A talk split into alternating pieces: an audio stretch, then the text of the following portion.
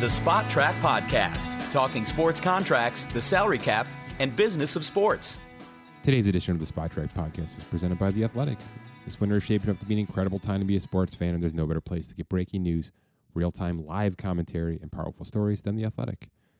There's incredible storytelling, relentless reporting, and insightful analysis. I'm there right now. A couple of really interesting pieces. One, which I'd like to get into, but I don't think I'll have the time today, is the actual letter that Theo Epstein sent to the Cubs organization announcing his resignation.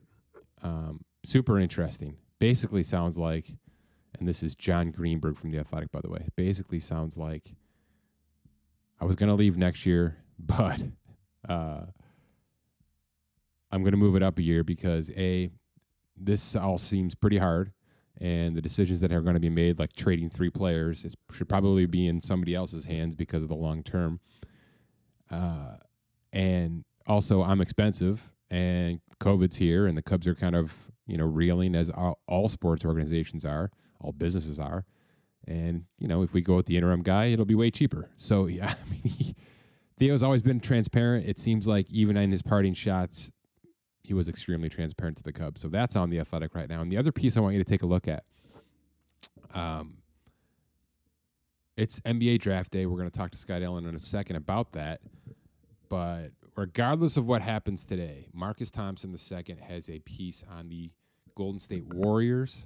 We have talked a little bit about that on this show. I don't know if there's a more interesting team in sports right now because of where they were two years ago. You know, this dynasty that just kind of got cut off at the head because of injuries and, of course, because of Durant leaving. You know, now they're like fifth in terms of projections in the West.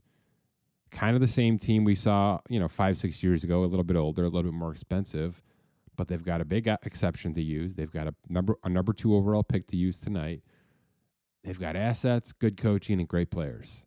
Um, and he kind of, and Marcus Thompson kind of lays out the offseason plan for the Warriors. Check that out. Visit The Athletic and check out theathletic.com slash SpotTrack. Get yourself forty percent off your first year subscription. Use the uh, use the U R L. Don't be a fool. Save some money. It's the holiday season. All right. My name is Mike Giannetti. It is Wednesday morning. Like I said, we're kind of shaking up the show schedule a little bit this week because the N B A is so busy this week.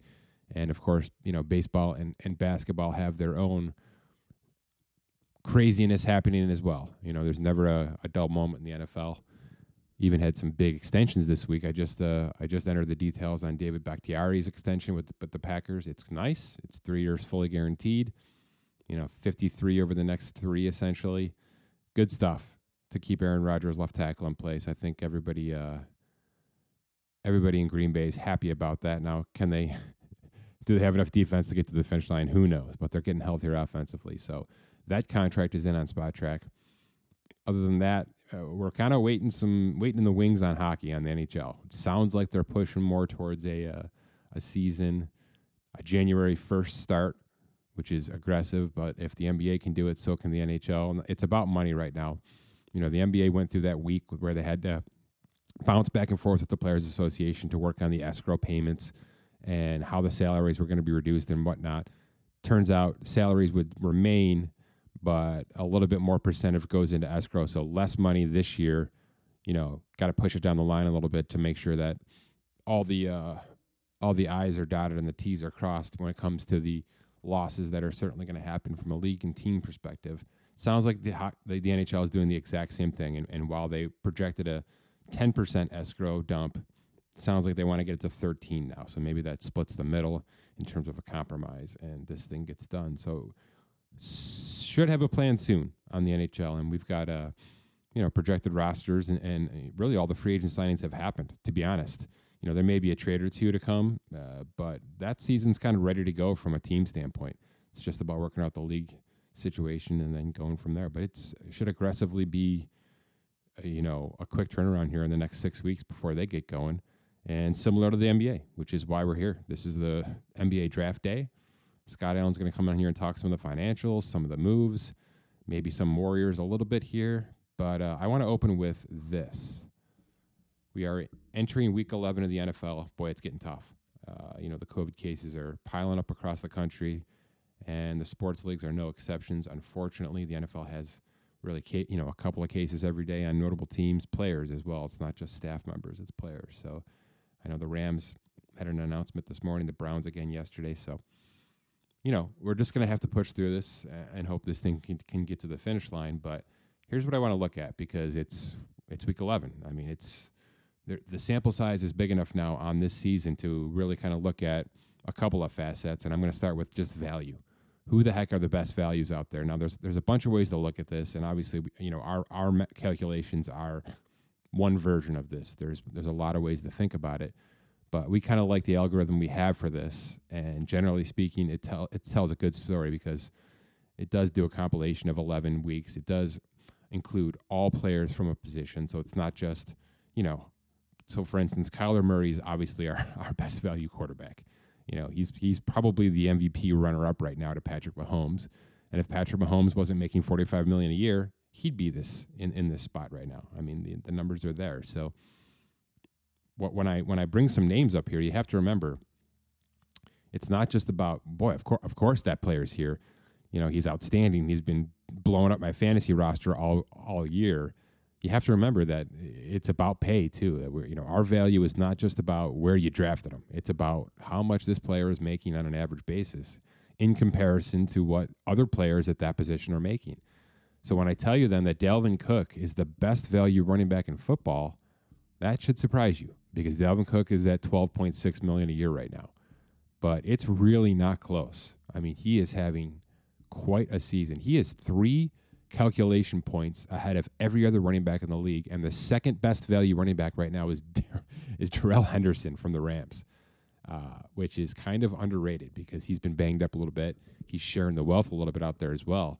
And if I told you Josh Jacobs was third, would that surprise you?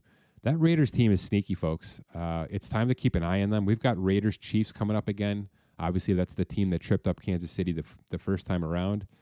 This team is, is kind of coming together, and it's and it's Josh Jacobs' time, similar to how Derrick Henry kind of got it going this time last year for Tennessee. I wonder if that's not where we're headed with the Raiders. That defense has been good enough. Derek Carr has been more than good enough.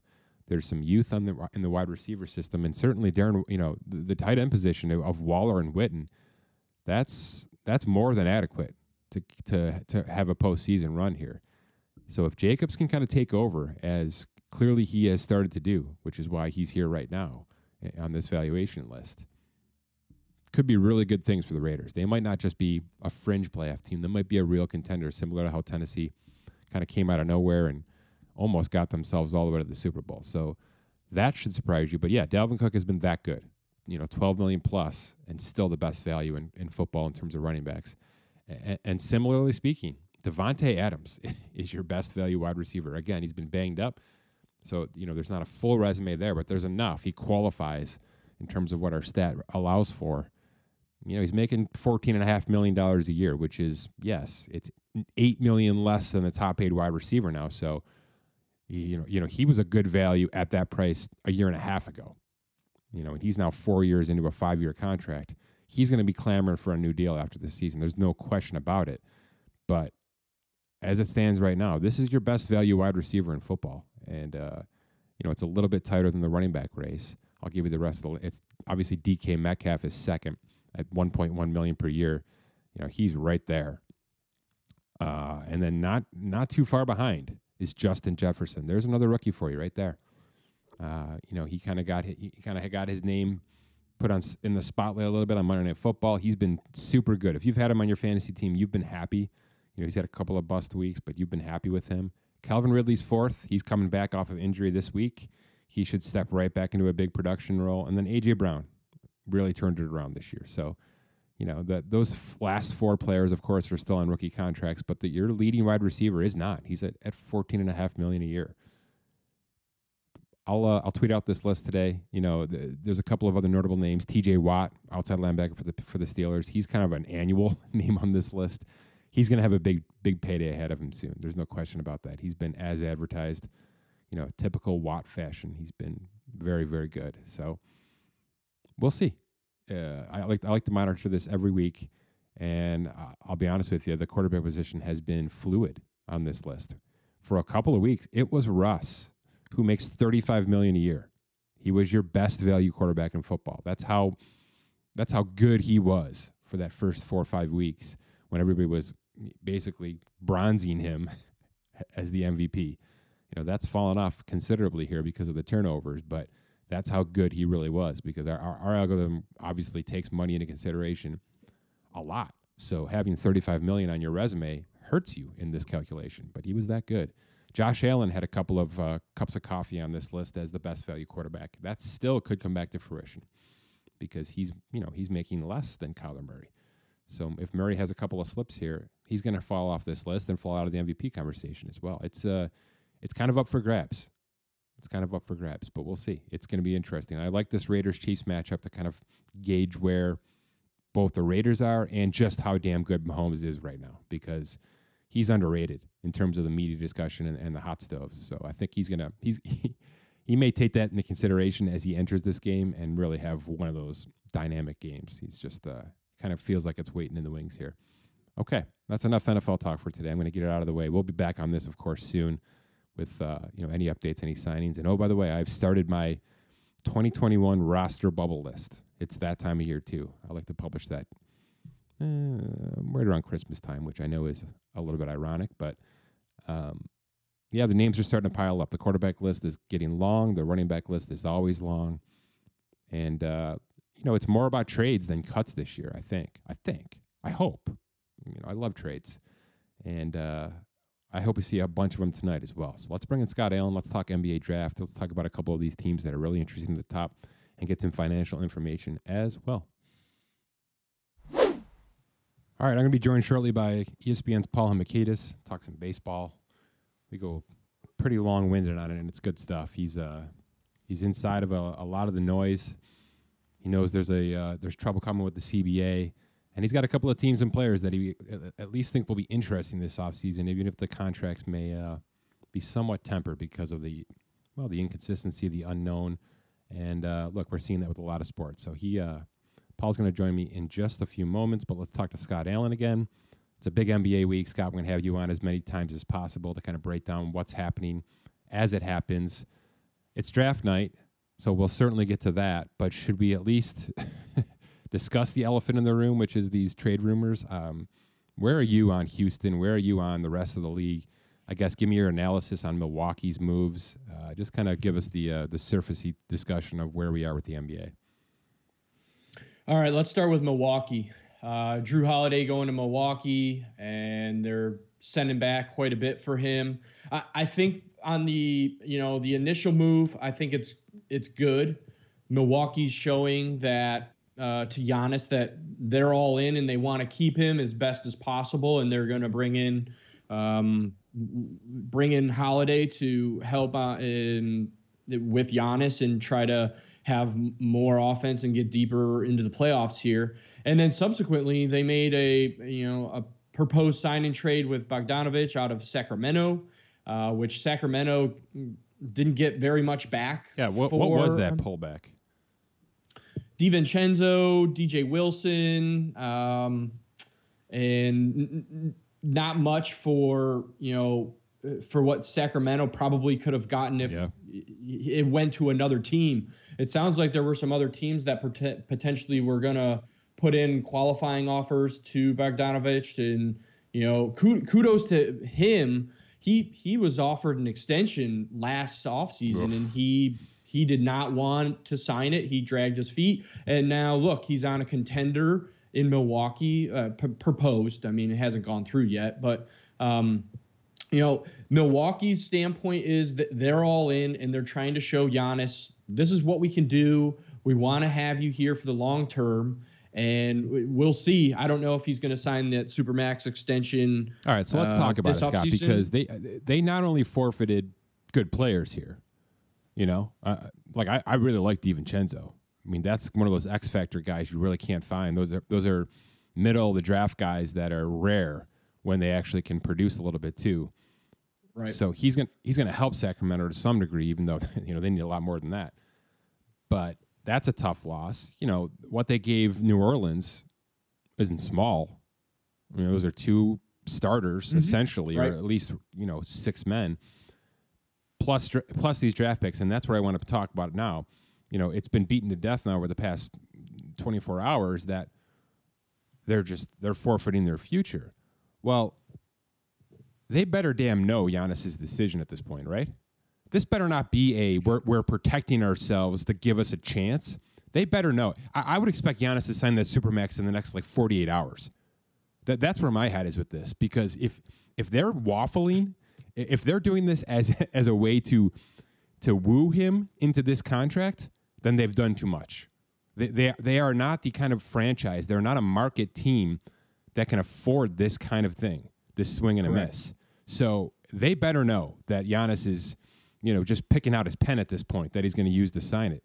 And he's finding the mask he's going to wear to come to the negotiating table to sign. Because if they don't, if this is really just a guesswork, it's way too much. It's too it much is. for a one-year rental. And and if you're the Lakers, if you're the Clippers, if you're one of those bigger markets that can that can handle a, a big all-in year, fine. I'm not gonna I'm not gonna knock it. But that this is just too much uh, if they're guessing. So, like, like I said, my head is this was. This was part one of a two-part plan that includes a Giannis extension, and that this is a three-year process.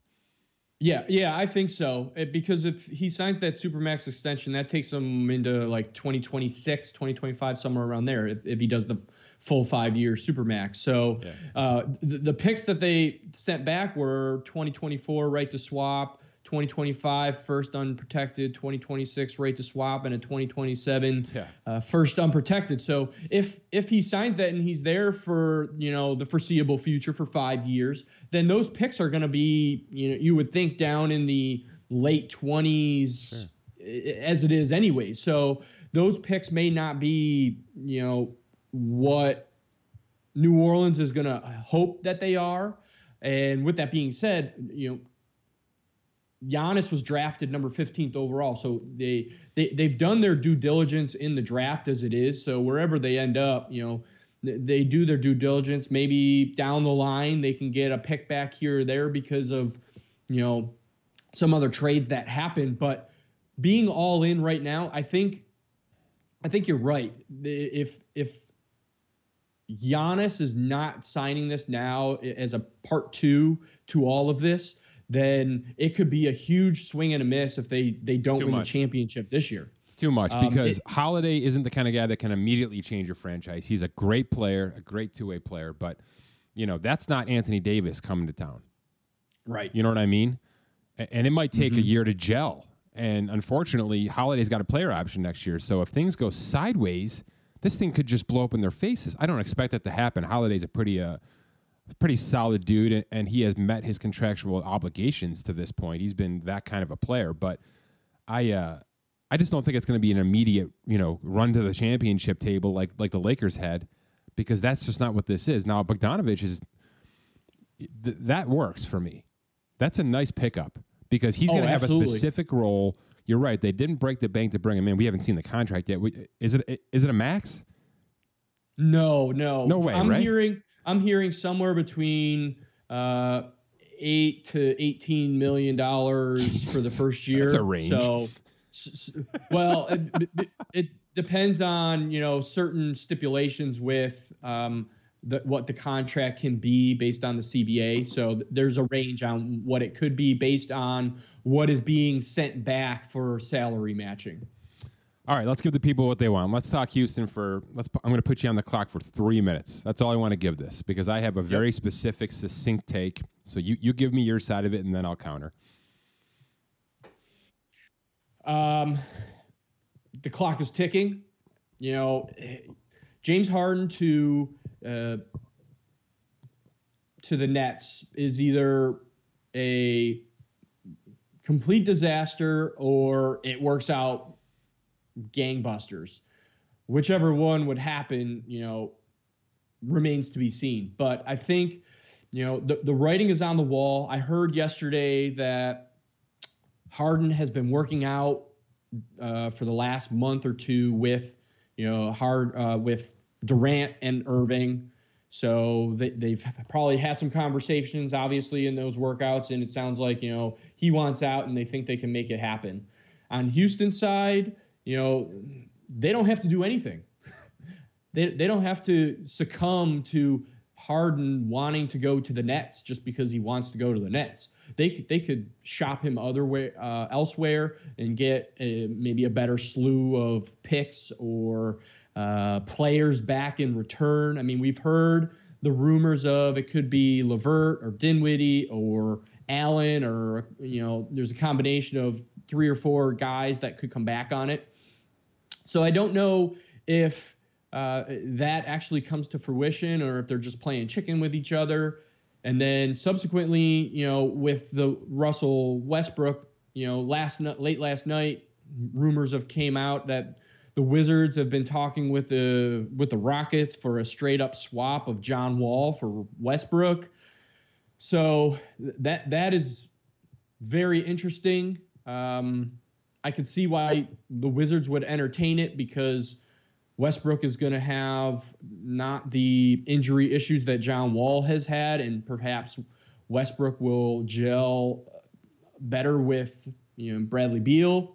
But I think it, it, Houston, we're in trouble is the, the model right now, because, you know, if, if they're gonna if they're gonna pull off a double trade for their both their superstars right now, Uh, they've got to know what they've got coming back, and they are going to want to, uh, are, are they starting from scratch and trying to compile as many assets in the draft to restock as possible? Or uh, are they going to be able to do this on the fly and, and still maintain some um, competitiveness? My turn. Your turn. uh, You said a lot of good things, part of which, you know, I'll pull out for my take. I'm going to start with Russ. Russ for a Wall. You know, we talked about this not too long, maybe a month or so ago, when we had a little N B A preview. Uh, this is ludicrous. This would be ludicrous for Houston to do. Be- let me tell you why. My take on James Harden is too damn bad. Okay? Mm-hmm. That's too damn bad. Now, if if if if Brooklyn wants to put all four of those guys in, LeVert, Prince, Dinwiddie, and Allen, I probably say yes to that, because no other team is going to be able to offer me those that kind of package that financially works, that literally changes my roster. Because that's what needs to happen here. This new Houston organi- front office, even if, though it's kind of been there already, you know, it's it's it's without Daryl Morey, who was clearly making the, the decisions here. Guess what decision Daryl Morey didn't make? Daryl Morey didn't want Russell Westbrook. James Harden wanted Russell Westbrook. That's why this is all happening right now. That's why we're here. That's why two superstars could be on their way out of Houston right now. It has nothing to do with a lack of production, a lack of, you know, postseason run. They've had all that. They've been maybe the best offensive team in basketball for quite a while now, and they've been right on the edge of the championship every single year, pretty much every single year. So this is a player empowerment problem is what it is. And it's not that players should be able to pick and, and you know, superstars should be able to do what they want to do. I'm all for that, I think, especially in this league where nobody markets superstars better than the N B A. I'm I'm okay with LeBron saying, hey, it's time. I got to make a move here. I'm not super okay with the Anthony Davis situation, because that was very direct collusions. I mean, that was my agency's running the show here. Everybody else get the hell out of the way. Um, it, to some degree, that's how I feel about the Harden move. He already made the power move to get Russ in, to get Chris Paul out and get Russ in, because that's a move he wanted. Daryl Morey wanted nothing to do with that. And I think he'd be the first to tell you that now that he's not there.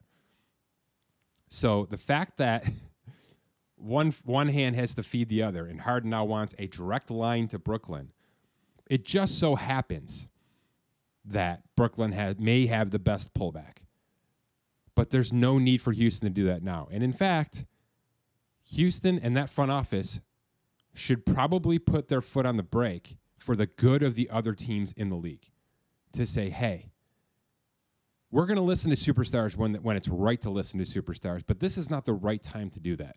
It is not the right time for us to force, in, in, an, in an already forced offseason, it is not the right time for us to force a move this big because you want it to happen. we can do this at the deadline and nothing can change. Brooklyn's not going to trade those guys. Brooklyn can, can start the year with their current roster, which is completely intact and completely full, and they're not going to gawk at anything. You know, they're going to have some issues trying to figure out who's going to play minute, minutes-wise and all that because they're going to be loaded to some degree. But they don't have to make this move either right now. There's there's no need to rush this. So I think Houston says, put on your red shirt, James, and get to camp because you're with us until we're ready to move you. And we understand your concerns and we're listening, but we're going to make sure we do our due diligence as an organization to find the absolute best time and and and trade haul for this. Um, Russell's different. Russell's a complete different entity to me. And what you just said is accurate. Russell's been healthier, r- way healthier, obviously, and if, if not as productive, more productive than John Wall for his little flash in the pan year that got him paid. The money's the same. You know, Russ is a couple million more here and there, but in the grand scheme of things, the money is is exactly the same. You know, John Wall has two years plus a player option left. That's awful if he gets injured again. Awful. Why would you take that risk if you're Houston and you know you're going to be starting back down from scraps if if the Harden trade is in your future, whether it's now or later? I'm not doing this move for Wall plus three firsts. Seriously. You couldn't sweeten the pot enough to give me John Wall right now because I've already got my version of John Wall, and I don't need to trade him. Now, Russell may want out, but again, I'm putting my foot down on this. All right? We didn't even want you in the first place, Russ, but you're here. You're a better version of a, of a point guard that we could get. You know, in order to get you out, we got to bring in forty million dollars of matching salary. That's not going to be easy to do because no, there's not really that many teams that want a forty million dollars point guard right now. So that's, again, I'm not rushing that, and I'm not doing John Wall for Russ straight up. That's, to me, that's ludicrous. That's just ludicrous to me. Why would you take the risk? There's no reason to take that risk, right? Yeah, so I'm going to disagree with if it was Wall and three firsts for okay, Russ. All right. I, a little ta- bit of I'm hyperbole there. no, I, I get it. But I, I'm taking that because they're saying the twenty twenty-one draft is supposed to be gangbusters. They're saying, yeah. you know, twenty twenty-two, twenty-three, that there's going to be, you know, the one and dones could be lifted. So if you're Houston and you want to, you know, not do so well for a year or two, and but you're getting in these first round picks. All right, w- is that a part of this, Scott? Because that's a very, very good point. It, it, are there teams that are going to try to just Golden State the hell out of this year and get down to the top, get down so they get the pick because of how how nice that draft class could be? I mean, is that is that in the thinking process here? Because if that's the thinking, you still don't have to you know trade them immediately, but you would definitely trade Russ and James in that thinking, right? Yes, you would. Okay. And if I if if I'm putting on a G M hat, I'm weighing: do I trade them now and and suck for the entire year, well, or do I wait to the deadline and only suck for half the year? Yeah, I think if I'm a G M, that's valid. I'm man. Sucking for the whole year. That's valid. So, that's a reason to rush it. So I, I will I will counter my own point there in saying if that's the move, you know, if the move is to be awful and stock up on draft picks, then of course. Because I would assume Brooklyn would be sending a first as well, don't you? Yeah, I would assume.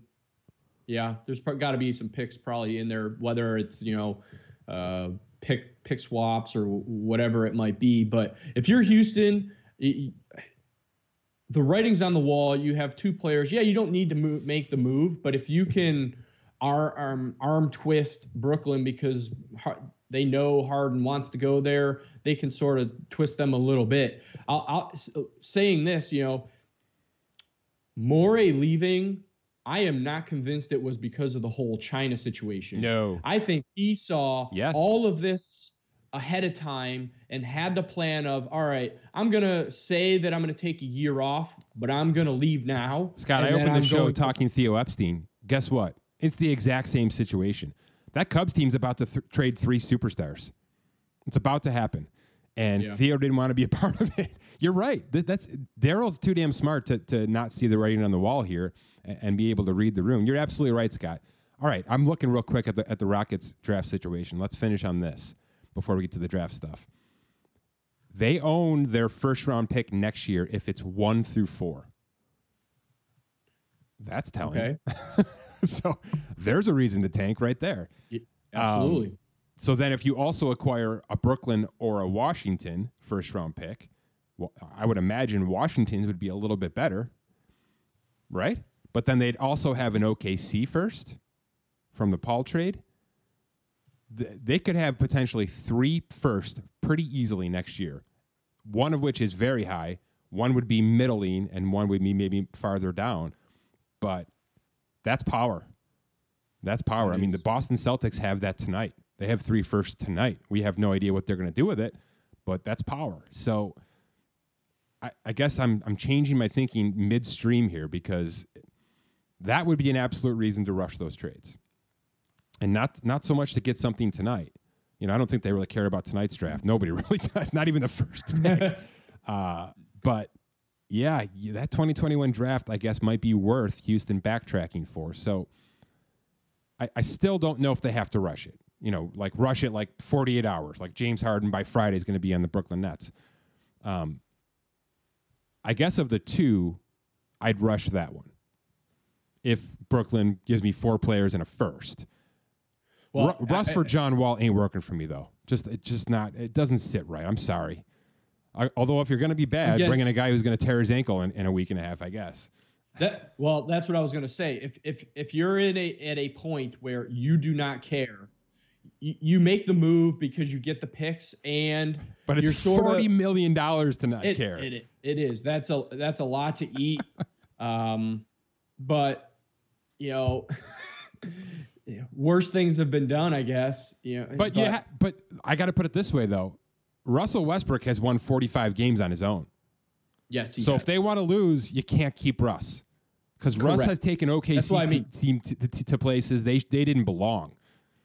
And if Washington thinks that Beal plus all those yeah. uh, young kids that, you know, they got a ton of time last year, and if they think they're going to rise to the next level with this season and have some of their, you know, picks tonight and any uh, free agency, if they can re-sign uh, Bertans or bring in somebody else, you know, they they may see, all right, we can get into the bottom of the, the of the playoffs, and if there's the play-in tournament where now you have two extra slots that are vying for getting into that first round with the play-in tournament, you know, they may see, all right, now's our time because we signed Beal to the extension and our, our time is limited potentially with him. So we sort of have to go all in. Uh, now's the time for them to do so. And if they can flip Wall, then, then do so now, because, you know, it's only going to be harder to trade a John Wall, especially if he is one more injury away from him being completely tainted, as if he isn't already. You got to do it now if you're Washington, too. Okay. What's going on tonight with this draft? I mean, uh, the, yeah. the contracts stay neutral, right? These these rookie they contracts do. stay neutral because the cap stayed neutral. So, you know, is it Anthony Edwards? Is that who's going to be number one? Actually, I don't think so. I, I'm gonna. What? I'm gonna. No, I don't. I do not think so. I actually think he. I, I have a gut. I could be way wrong. I have. I have some sort of feeling that he falls out of the top three. But what? Um, yeah. So wait, I, does I, Minnesota make this pick? I think they do. Okay, so Minnesota. I, I, I read this at least. I'll, I'll preface think, this. Minnesota has not even talked to James Wiseman. No, so I, I don't think he's going there. Is it LaMelo? I, I think it's going to be Ball oh number my one. God. Yeah, I do. And then I, I guess I, from what I've listened to the, in some of the draft gurus and scouts that I've been listening to, you know, they're high on some other other guys that they think could go higher, but they're not sure if teams are going to pull the trigger. There's this kid from uh, Israel, I believe, and then you've got uh, uh, Toppin from Dayton. So there's a few guys that they think have higher upside than hey the, the international guys have been working out. There's no question about it. So I, that's why I say I, I just have this feeling that for some reason Edwards is going to fall at least out of the top three, and um, we'll we'll see where that goes. I could be completely wrong, but that's just my my gut feeling. I I don't know if Golden State lets him get past two. I mean, that's the kind of body they need. Do you think Wiseman's going there? No, I. I, I think they're I, making the pick for I think somebody Wiseman else. Goes. I think Wiseman goes to Charlotte. Um. Okay. So, but, so you're all over the board here. I am. I think Wiseman goes to Charlotte. I think Ball goes number one. Wherever number two is, whether Golden State is able to trade that out and it goes to someone else, or they they see some, you know, see the potential in somebody else at number two, perhaps that they go that route. Maybe they do go Wiseman, but uh, from what I'm hearing, Charlotte really is looking to go with Wiseman from the things that I'm hearing. Um, so I don't know. I, th- these N B A drafts, you know, they they are crapshoots. Th- this draft is sort of like the Anthony Bennett draft, where we did not know who was going to be the number one overall pick in that draft, and it came down to seconds before the pick, and they picked Bennett. And um, so, all right, so I, I don't. Let me let me ask you this, because I'm going to propose something that, you know, my cup of coffee just got me to. um, cause you, you got now you got me all thinking. I thought this was going to be a straightforward bang, bang, bang draft discussion, but you, you don't think it's going to be that way. You don't think it's going to be chalk. So, so, no, I don't. so I'm going to focus on Golden State here, because I don't think they're going to keep this pick, but I, I don't fully understand the semantics of how a trade tonight would work. So if, if it, if Gold, Golden State's going to have to make the pick at this point, and then they would trade that player to another team. Right. Now, if they acquire a new player from another team, that salary matching comes into play at that point, right? But they have a seventeen million dollars trade exception, correct? That's still valid tonight? Correct. They have until November twenty-third okay. to use that here's, trade exception. Here's the move I'm going to give you, Scott. The Atlanta Hawks acquire Anthony Edwards from Golden State, who's drafted number two, in exchange for Clint Capella, who is a sixteen million dollars player and would and would fit underneath their trade exception. Golden State gets a big man for the next three years, fairly cost-controlled. They don't have to take on the rookie contract, which is going to be, you know, a little bit cheaper o- o- over the course of the next two seasons, but they're they're trying to win. They don't want to really rebuild with a rookie right now, even though that's sort of what they're doing with Andrew Wiggins to some degree. And, of course, they could stockpile more picks. Atlanta would have to give them picks to go with it. Um, I don't think Golden State wants to keep the pick. And I look at a team like Atlanta, who's sixth year, who started to push forward. Obviously, they made a big splash last year in, in terms of the draft, um, or two years ago. And then, of course, they acquired Capella from Houston when Houston gave up on big people. Um, I think it makes sense. I think Edwards is more of a, a slasher, power forward type player. Obviously, he, he would align himself with the rest of the, the, the young players on the team. That's my pick. Atlanta moves up to two and trades Clint Capella for Anthony Edwards. Okay. No, you know, I, I could see that happening. You bring up the trade rule. So any trades that happen tonight do not process until the draft is done. Now, if for some reason Golden State drafted somebody and they signed that player, any draft, any uh, first-round rookie scale cannot be, once they sign, they can't be traded for thirty days. Mm-hmm. So they could still trade the, the rights to that player after the fact if they wanted to. But any any draft that happens tonight will not process until after the draft is done. And if, you know, it it has to deal with some salary matching and that kind of stuff, or like you said, they could use their exception to bring in a player. I'm, I'm sure they're running all of their scenarios and numbers of where they might be with tax and all of that because of potentially being repeaters next year. Um, well, they will be. With yeah, Capella would not help now. that cause, but you'd have to trade it Wiggins at the deadline at that point, right? Right, and it, it It also goes to risk reward as far as, do you want the vet now or do you want the the rookie, the rookie who you have that's my four thinking years of control, yeah. and you can mold them like you did a Steph and a Clay and a Draymond, and bring them into that culture and have those three players really help whoever you bring in. Um, I think so Atla- they, they, I think Atlanta, Scott, gives them an offer they don't refuse, which is obviously the only way this happens, because you're right. Golden State would prefer the younger contract. But at the same time, are, are you just grooming Draymond's replacement at that point? Yeah, you, you, that's a valid point as well, uh, because we, we've seen him be a shell of himself mm-hmm. already. So um, I don't know. It, it's it's it, it's it's tough. It is tough. I, I don't know if we're necessarily going to see a lot of teams move up unless it goes way off chalk, like I said, and then teams start to to panic. Um, I'll say and, this: and then, if, if if Ball goes one and and Edwards slips, I do think we'll see teams calling.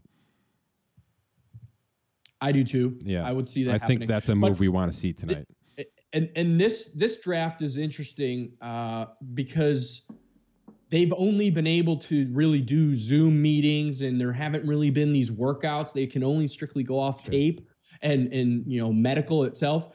I, I listened to Woj's three part Giannis draft uh, pod, mm-hmm. and it, it was phenomenal because the, it, he was all but going to Atlanta because the Atlanta doctors saw that his growth plates were still wide open, and they they honed in on, oh my God, he's going to be a superstar because he hasn't even come into full. And they they really dragged their feet on allowing uh, the medical to get out to other teams because they knew that they were going to see. And when they finally had to let the medicals go out, you know, Milwaukee saw something in it and obviously took him two picks before uh, Atlanta did. So having said that, these teams with their scouting and looking at the medicals and doing their due diligence for the last, you know, years, but within the last six months, because they've had extra time to study these players, it, th- that scouting is going to be super important tonight because, you know, this draft is wide open. There are no s- complete slam dunks. So if a team does really like someone, it may be the year to move up to get that, that player instead of waiting for them to fall to you. Yeah. It's wishful thinking, you know, I mean, it's just kind of fun is. to have these, uh, these arguments because you're right. It's a little bit of a boring draft class. Who knows how it'll pan out in the end.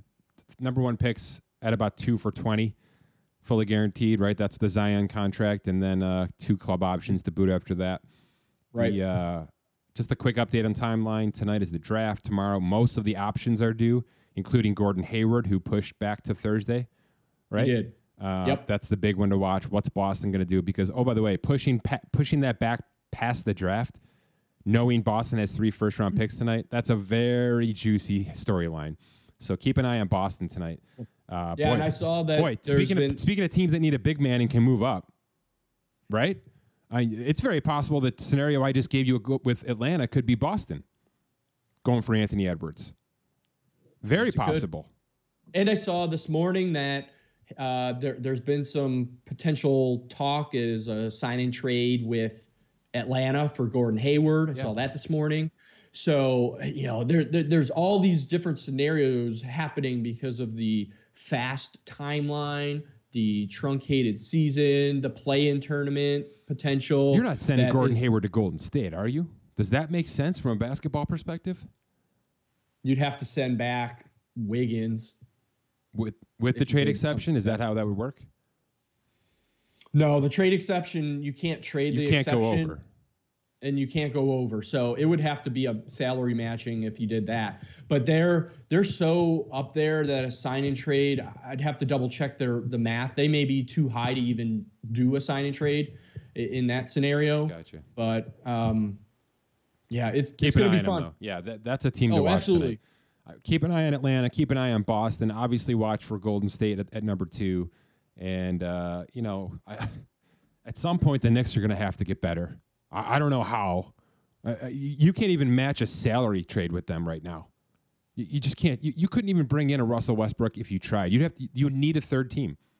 You would need a third team to send somebody else to Houston in order to get Russell onto the Knicks. It's that difficult right now for the New York Knickerbockers. So keep an eye on them. There's there's going to be some kind of blockbuster move at some point, because they, they've been idle now for two off seasons, unfortunately. All right, Scott, good stuff. I'm going to get to Paul Hembo and uh, talk some baseball here. All right, thanks. Thrilled to be joined again on the Hip Rate Hotline by our baseball buddy, Paul Hembo. He's at Paul Hembo on Twitter. You can hear him, see him on E S P N. The morning shows, he gets up early. He does the homework early here, and he's going to bring some of those numbers to our show today. Paul, welcome back to the show. It's good to be here, man. We have a we have an awfully interesting and potentially fun uh, baseball offseason to look forward to, although I, I'm not sure that we're going to be able to provide much uh, in the way of context, because uh, obviously the, the circumstances uh, this offseason are just so unprecedented. We we weren't facing this, uh, you know, the COVID obviously didn't really you know, come full-fledged to the country till like March. And that was, you know, by the time we were already in spring training. So it's, it's really hard to know what to expect. Yeah. The COVID plus the looming lockout, right? Or at least the nasty negotiations, which are coming after this season, maybe even sooner. It's not good news for major contracts this offseason. Do you agree with that? Uh, generally speaking, I think there's a chance that some of the, some of the big wigs uh, in the free agent class uh, might uh, still get the nine figure deals that they've sort of long been expecting to. But I think there's going to be fewer teams uh, sort of bidding for the, for those player services, because I think you're going to see a, a bunch of teams just do sort of bare bones, although that's obviously uh, T B D. And I do think that the impending C B A and all that goes into it is another big part of this, because I would imagine that the owners sort of had this uh, – I'd imagine this collective understanding that we're in this for each other, and that this is, you know, you know, probably the most important stretch of its kind for for Major League Baseball in quite some time, maybe even back to the early nineties. So that's obviously, you know, with the with the specter of that sort of looming over our heads, it makes this, I think, you know, one of the more fascinating off seasons in at least recent memory. Yeah, and it's not the best class either. Unfortunately, we saw decent names be traded at the deadline, kind of more than I think you, you and I both thought. Um, one of which is Mike Clevenger, who I, I'm not sure if you just saw. He's out for the year now. Um, kind of unexpected Tommy John surgery, his second of the of his career. He locks in a couple of years extension just to kind of push himself past that. We're going to see some of that too, aren't we? We're going to see some guys take the year off injury-wise and get healthy, because it's kind of a big reset for Major League Baseball in twenty twenty-two. Oh, yeah. Uh, the, the Clevenger deal is a curious one. And, you know, the fact that you're essentially just, you know, punting, punting on a year, I guess, does in some sense – give us some comfort, the fact that, you know, the Padres and hopefully other mid-market teams are uh, willing to spend. But on the other hand, there were some curious, um, uh, you know, contracts declined, you know, the, the Colton Wongs of the world, the Brad Hands of the world. That was a couple weeks ago. You know, those are other sort of head scratchers. You know, those are players that, generally speaking, for at least a year are well worth ten, twelve, fourteen million dollars. And in this climate, there are very few players that I think teams are going to decide are worth that. So I think you'll see a lot of young players, players who hopefully, you know, had the chance to grow this year, not being on big league rosters. These quad A types probably have a real chance to show themselves next season, because I think you're likely to see front offices favor those players, the players that they know, the players that are cheap and controllable, uh, over players like uh, using Wong and, and Hand as, as our examples, because those guys are just so expensive, at least in relation to some of these cost control guys that you get for, you know, five, six, seven hundred thousand dollars. Yeah. You know, kind of reading the temperature of the room when the option decisions were being made, it was pretty clear that every owner in the league right now thinks they can get pretty much anybody back at about seventy-five percent. And that's, that's a, that's a bad situation heading towards winter meetings here. You know, you're right. There's going to be five or six guys who go big in terms of numbers and contracts, but it's going to be rare. It's going to, it's going to be low. And, you know, there's going to be a lot more what ifs and, and, and I guess just wait and sees until we see, see what a new C B A brings. I, I mean, we're getting off topic a little bit here, but you don't, do you anticipate major changes with the C B A in twenty twenty-two? It's very difficult to say. I, I think with the, with the, my, my best guess, if we're just making educated guesses here, is that everything that, like, obviously Rob Manfred and his group is, I think they're probably going to ask for the world.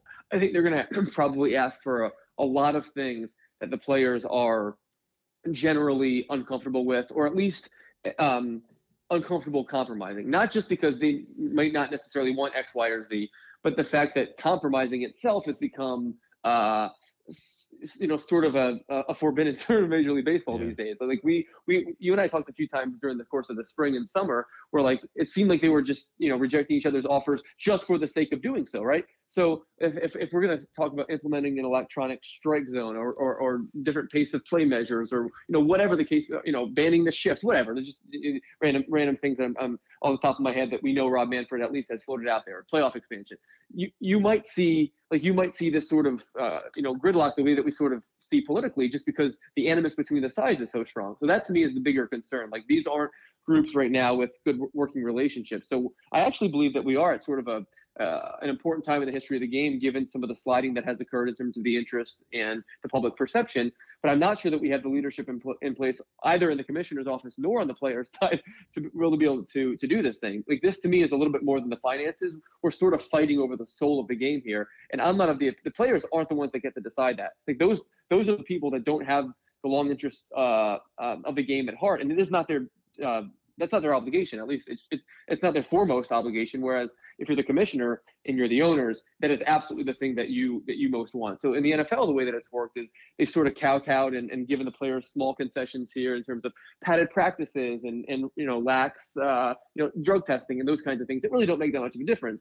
Whereas, you know, in Major League Baseball, I'm not sure that they have those kind of, you know, Uh, olive branches to extend, but maybe I'm just being a pessimist based on, you know, the, the entire spring and summer that we had to, to witness. And that was obviously super unfortunate. Ugly, ugly. And, and yeah. It makes me feel yeah. like Manfred's going to come out of this thing wanting to make a mark, wanting to hope to have a legacy.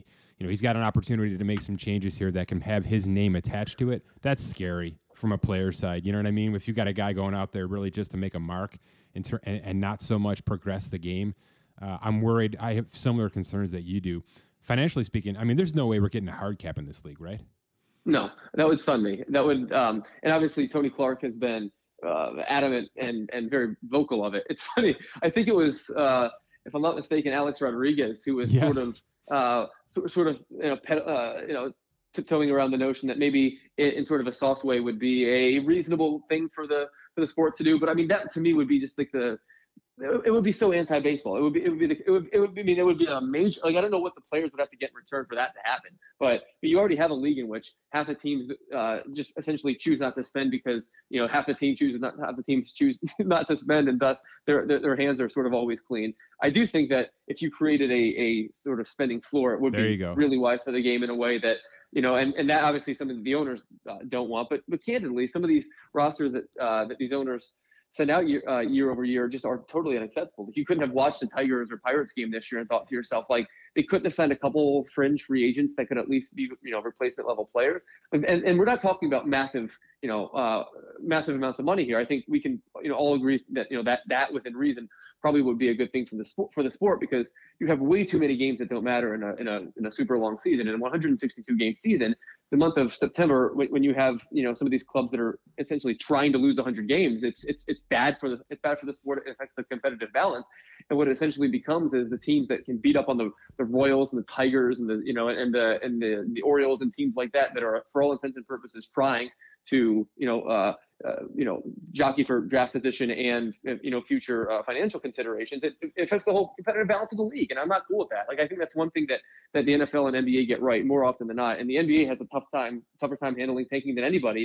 But right now that's, you know, there's a, there's too much of a, an incentive to lose in Major League Baseball. And I'm with you. I, I would imagine that's another thing on Rob Manf- Manfred's plate that he is weighing uh, over the course of the next year or so. Yeah. It's a, it's a cool story that Tampa Bay got to the finish line here. But at the same at the same regard, right? I mean, baseball wanted that to be the Yankees. Baseball wanted Dodgers Yankees. Let's let's not even you know skirt around that. Yes, um, that's that's fair and safe to say. I, I, I, I mean, generally, I'm one that, that believes it is good for baseball yeah. to have uh, a variety of teams good at, at, at different times. But that's not been, you know been an issue for the Rays. They've been highly competitive for most sure. of their recent history. I will say that uh, the combination of you know the, the Rays getting in. Combined with the, the thing that everyone will remember the World Series for, which is Kevin Cash yanking Blake Snell out of the World Series, you know, for quote unquote analytics, which we can talk about if you want. And I actually defended Kevin Cash on several different shows, but that's the kind of thing that base like that's the worst that's worst case scenario for baseball. Is that like the takeaway here is that the team like the, the team that you know prioritized analytics over the human element and what we were all seeing with our eyes ended up losing and yada yada yada. What it creates is like this conversation about, you know, whether or not baseball is now going to use this as a referendum for change and all that stuff. Like, to me, this was a singular decision. And the fact that the fact that the Rays got there was because they do numbers better than anybody else. But that's sort of a, uh, a secondary conversation, I suppose. But yes, of course, I think uh, a Dodgers-Yankees World Series uh, or, or certainly a Dodgers-Astros World Series would have gone a long way in yeah. helping baseball sort of tie the knot on what was sort of an ugly season. Uh, look, you, you still got the two best teams in there, and we had some good games because of it. But my goodness, they were long, and they weren't that interesting because uh, very few things, very few things happened. Yeah, you don't want the uh, you don't want the media poster to be Randy Arozarena, right? But you're right. It's you're right. The the analytics versus the old, you know, the traditional. Let's just bring in the big contracts and see if it works. That I, I love that kind of matchup, and I wish that's that could get more traction, but. You know, that doesn't sell tickets. It doesn't. That, this kind of discussion just doesn't sell tickets, doesn't put butts in seats. So they got to fix something out in that regard. We'll see. It's going to be a long winter here.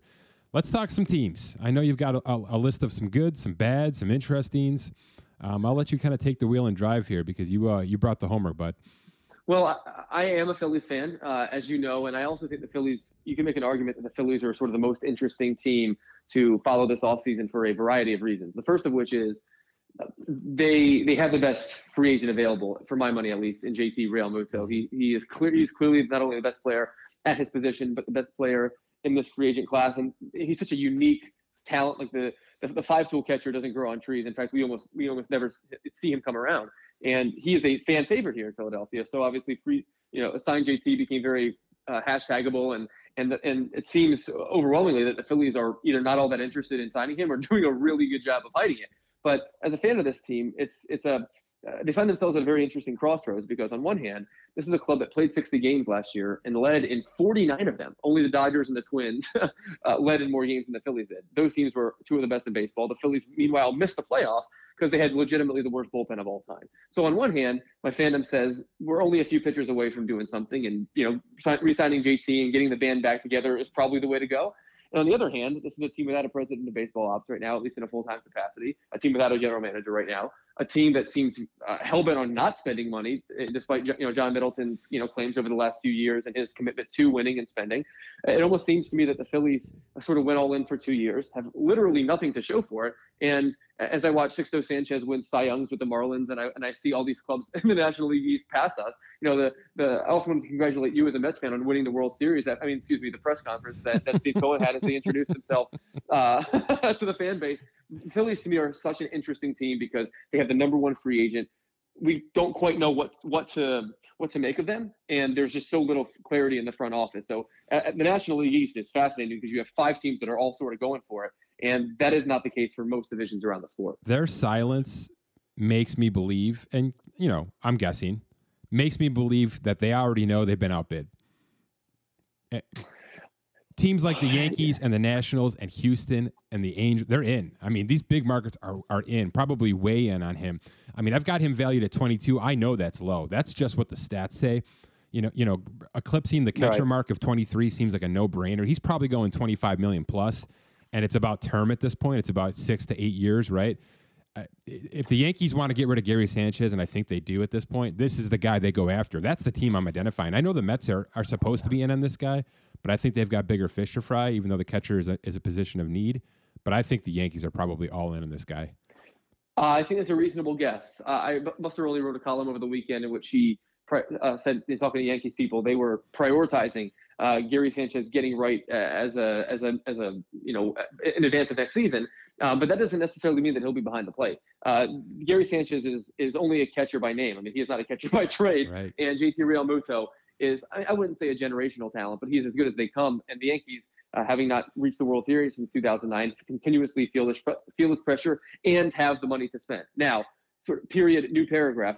The Phillies, um, if the Phillies allowed J T Realmuto to walk, in my judgment at least, that would be the right decision, so long as as as you're as, as long as you would have to pay one hundred cents on the dollar, because in just doing some cursory analysis, like there's a good there's a good argument to be made that the war stealing, if you will, for catchers is just so much lower because of the strenuous nature of the position and uh, the and in this offseason at least the uh, availability. There's a handful of reasonable, at least league average catchers that the Phillies could could platoon with Andrew Knapp and at least run out you know a reasonable team. And for a club that might have as many needs as the Phillies have, the idea of spending one hundred fifty million dollars, for example, uh, on a boutique position is not something that I'm all that comfortable with, to be candid. If you look at, I mean, most of the best teams of the last six, eight, ten years haven't spent like crazy at catcher. Now, that isn't to say that, that it's not an incredibly important position. It is, but there are skills that you can obtain, generally speaking, much, for much less than market value. And even if J T Realmuto hits as well as he possibly can, you're looking at a player whose batting line is going to be something between twenty, twenty-five, thirty percent above the league average. And that isn't someone that I'm willing to give twenty-five, twenty-seven, twenty-nine million dollars to annually, uh, especially considering he plays such a strenuous position. Uh, I, look, I watched the guy play every day for the last few years. He's brilliant, but I would be much more comfortable with the Phillies dumping one hundred million dollars into three or four different players and going cheap, going going cheap at the catcher position, which a lot of smart teams have done lately. There's no question, and and that's exactly why our val- evaluation of him is is lower, right? Because Interesting. they don't stand off the off the page, they just don't. But he's so consistent and so above average for his position. It's one of those rare situations where you have to decide if you're going to classify him as a catcher when you evaluate him, or you're going to classify him as a hitter.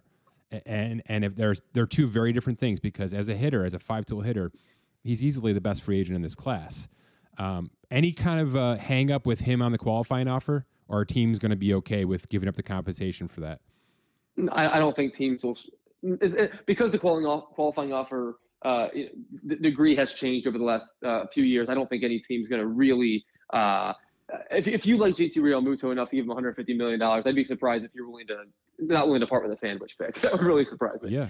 All right. Well, let's let's quickly then go down the N L East while we're here, because it's you mentioned it's interesting. Obviously, you know your your Phillies on Mets both had pretty interesting years here, and you mentioned the Mets' new ownership. It's going to be something. You know, I don't know if it's going to be all in this year, but they're going to make some noise at some point in time.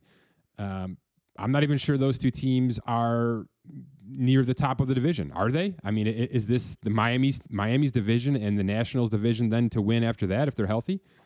I think the Mets are the favorite to win the division if they get some pitching, to be honest with you. The, okay. the, the Mets, that Mets lineup was it's wildly underrated. Uh, by by O P S plus, which is obviously a, a league adju- a league adjusted um, way to, to measure measure performance, that was the best lineup in the National League this year, and one of the better lineups in uh, National League history, to be frank. And that's obviously in a shortened season.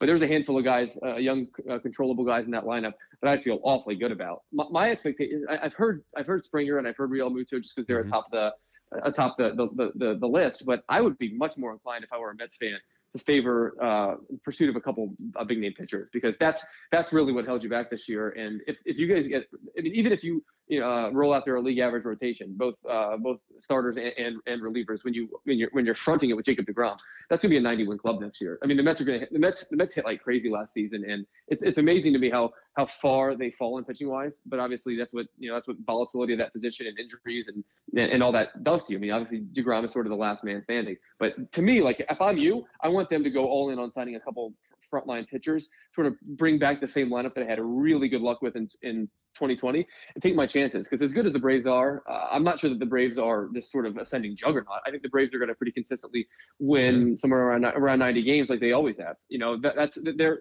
they're really good good at churning out good clubs, but they rarely churn out a great club. I'd agree. I'd agree. I mean, I mean, the names that are being linked here, you know, Frankie Lindor at the top of that list kind of scare me, because you're right. They're going to mess with a good thing in terms of that hitting lineup to, to get a guy like that in here. Not to mention you got to pay him two hundred fifty million dollars. But, yeah, clearly the pitching is the deficiency. That's kind of the case with the entire division, though, right? Uh, isn't that also the Braves? And the Braves tried to fill a hole today with Drew Smyly. I'm not sure that's going to get them very far. Uh, it's kind of the, the, the theme for this entire division, and obviously for a lot of teams in baseball. Where are the Phillies right now? Is that is it a similar conversation, or, or do they need to go and replace Realmuto, because that's probably not going to be here next year? Uh, I mean, it's it's an impossible question to answer. I think I think at the Phillies, I think we look so differently at this team if they had, like I said, just a league average bullpen last year, because they would have easily made the playoffs. So it's very difficult for me to make that evaluation, because on one hand, they have a, a group of starters that you can win with. They have a lineup that you can win with, but obviously, uh, in addition to Realmuto, you have you know Gregorius that was signed that was signed to a one-year deal. You have to make some sort of hard decisions on the roster. Now, obviously, Bryce Harper's contract and Zach Wheeler's contract are going to compromise you a little bit if indeed they want to sort of close up their wallet. Like the Phillies, I, I based on what I'm hearing at least, the Phillies are going to be uh, are not going to be so inclined to spend big dollars. Uh, my guess is that they're going to go sort of cheap across the you know across the board, sign three or four relievers, maybe a position player or two, and I and I'm I'm I'm good with that. I think it. I think the club at its core is a little too good to punt. Certainly, I don't think you're about to enter a rebuild. But the problem is right now you you have no real clear uh, front office direction, obviously, and that's what's most concerning to me, is because this is a club really, I think this is the Phillies' most pivotal off offseason in more than a decade, to be to be frank, because they find themselves sort of in this in this weird in this weird place, and because they can spend so much money, they should never just be punting on seasons like they did for years uh, with Matt Klentak, which is totally unacceptable still for my money. But like, I mean, as I'm sort of running around this answer, I don't know, and I don't think they know. I really don't. Yeah. Uh, if I, if you, I think if you talk to people inside that front office, they'd say we all. Uh, you, you find some people that say we just need to find a couple pieces, a couple arms. You find some people that say we need to totally realign our program, stress scouting, stress player development, stress analytics, and get back to the fundamentals. To be candid, I, I, I fall more on that line of thinking, because you can't build a good program without that stuff. And the Phillies for the last couple of years have tried to build their program by, you know, trying to buy players, and they've just bought the wrong ones. Well, I, I, I'm really glad you finished that way, because I, I have to tell you, man, I think there's a Boston Red Sox offseason in your future here. I, I think it's a complete rip down. And you're gonna wow. you're gonna leave a guy like Bryce Harper looking like J D Martinez on that roster right now. and uh, I, I'm serious. I, I really think that's the way to go, because look at Miami's good. The Mets are good. The Braves are really good. You know what I mean? Like I, you're you're looking way uphill right now, and, and you had a couple of pitching situations that just didn't pan out. It just just flat out didn't mm-hmm. pan out. Arrieta just didn't, just fell off a cliff, and we don't know where Nola is right now, and he's coming up for free agent term soon anyway. So. I think it's it's not good. It's gray skies right now for sure. And with that looming C B A and that lockout, I don't think they're going to make any kind of rash moves. If anything, they're going to look to shed. So that's how I assess the Phillies. And I assess a lot of teams that way. You mentioned some of the bad ones already out of the gate. I mean, man, the Pittsburgh Pirates are so hard to look at, man. I mean, I mean that that yeah. payroll, that lineup, the, the, I think they may trade their two best players, and that's saying something. I, I, I just... Uh, There's some really bad situations across the league. The Baltimore Orioles, of course. The, the Tigers are kind of in the middle for me, even though they've got nobody paid on that roster. But it's a, it's a weird time for baseball right now, and, and I know it has a lot to do with the negotiations that are coming up. A lot of teams are just pausing, and I just put the Phillies in that category. I really do. I think they're, I think you're right. They have to get smarter internally and, and maybe more modern internally, and then they can really start to push and go. But I don't think you make any kind of moves on in, on the payroll, you know, in lieu of that. Uh, that sounds right to me. I think. I mean, I, I don't think the Phillies are going to punt on a season. I don't think you're going to see some sort of uh, massive rebuild. I wouldn't be surprised though if the Phillies look to trade Rhys Hoskins, who's sort of a fan favorite. Sure. To me, he's he's the guy. He's the guy that you trade because he's got some he's got some value around the league, even though he's so, sort of uh, limited positionally. But he's got he's got a bat that, that will carry in, in any ballpark in any in any in any market, and he he will actually be able to. Uh, return some value. I think if you traded uh, Hoskins for a couple of young pitchers, for example, you, you can move Alec Boehm over to thir- uh, to first base where he belongs, and you start to you start to sort of weed your you weed your way out of guys who can play right now but aren't a part of your long-term future. But you can also do that without totally compromising the season. Where if you hit your ninetieth percentile, you're playing meaningful games the last couple of weeks of September. That to me is how a team with with a market as as as large as the Phillies is in should be operating. Because like I said, I just don't think there's ever an excuse to punt, uh, and that's why I think with the Red Sox. Have done is so embarrassing. Well, I'll give you a team that might be interested in Rhys Hoskins, and we can talk about them next, man. How about those Indians, right? Uh, they've got some young pitchers. Uh, they've moved some young pitchers. They may move another pitcher, and they're certainly going to move their shortstop. I, I know you like them. Do you do you like the moves that they're going to make here, or are you a little bit on pause with the with the Cleveland system right now? Yeah, so this is this is the most fascinating team in the American League for me. Uh, the primary uh, and obvious reason uh, of which is that the the best player that will change teams this offseason, for my money, is going to be Francisco Lindor. And uh, you could argue that you know, trading for him uh, w- w- you know, would, would be an unwise decision if if you don't have sort of a guarantee that you could lock him up the way that the, the Dodgers did Mookie Betts. Uh, that's probably the best uh, example I can make. But I would also then retort by saying, look at how valuable Mookie Betts was to that team. They traded for him the year before his contract uh, expired, and they wouldn't have won the World Series without him. Francisco Lindor is that kind of talent, a, a player on a Hall of Fame trajectory, a, a, a player who I think can, not single-handedly, but close to it, uh, uh, take the team from one tier to another. And there are a, a number of teams that obviously should be interested in that. Now, if you're a team that isn't that interested in, you know, investing three hundred fifty million dollars into a player, all good. But that also, uh, you know, creates a – a dynamic at play here in which there there might be more than just a couple big market teams interested in him. Like for my money, if you're a team uh, like let's let's say I'm going to use Tampa as the example. I think that's obviously very unlikely. If you're a team like Tampa that doesn't spend much money and you have an opportunity to have a, a player of this caliber for one year, I'll use Oakland as the as an example too. Why not do it? If if, if because you, what you know for sure is that you're not going to pay one hundred cents on the dollar for a rental of something. It just doesn't happen. Like you just.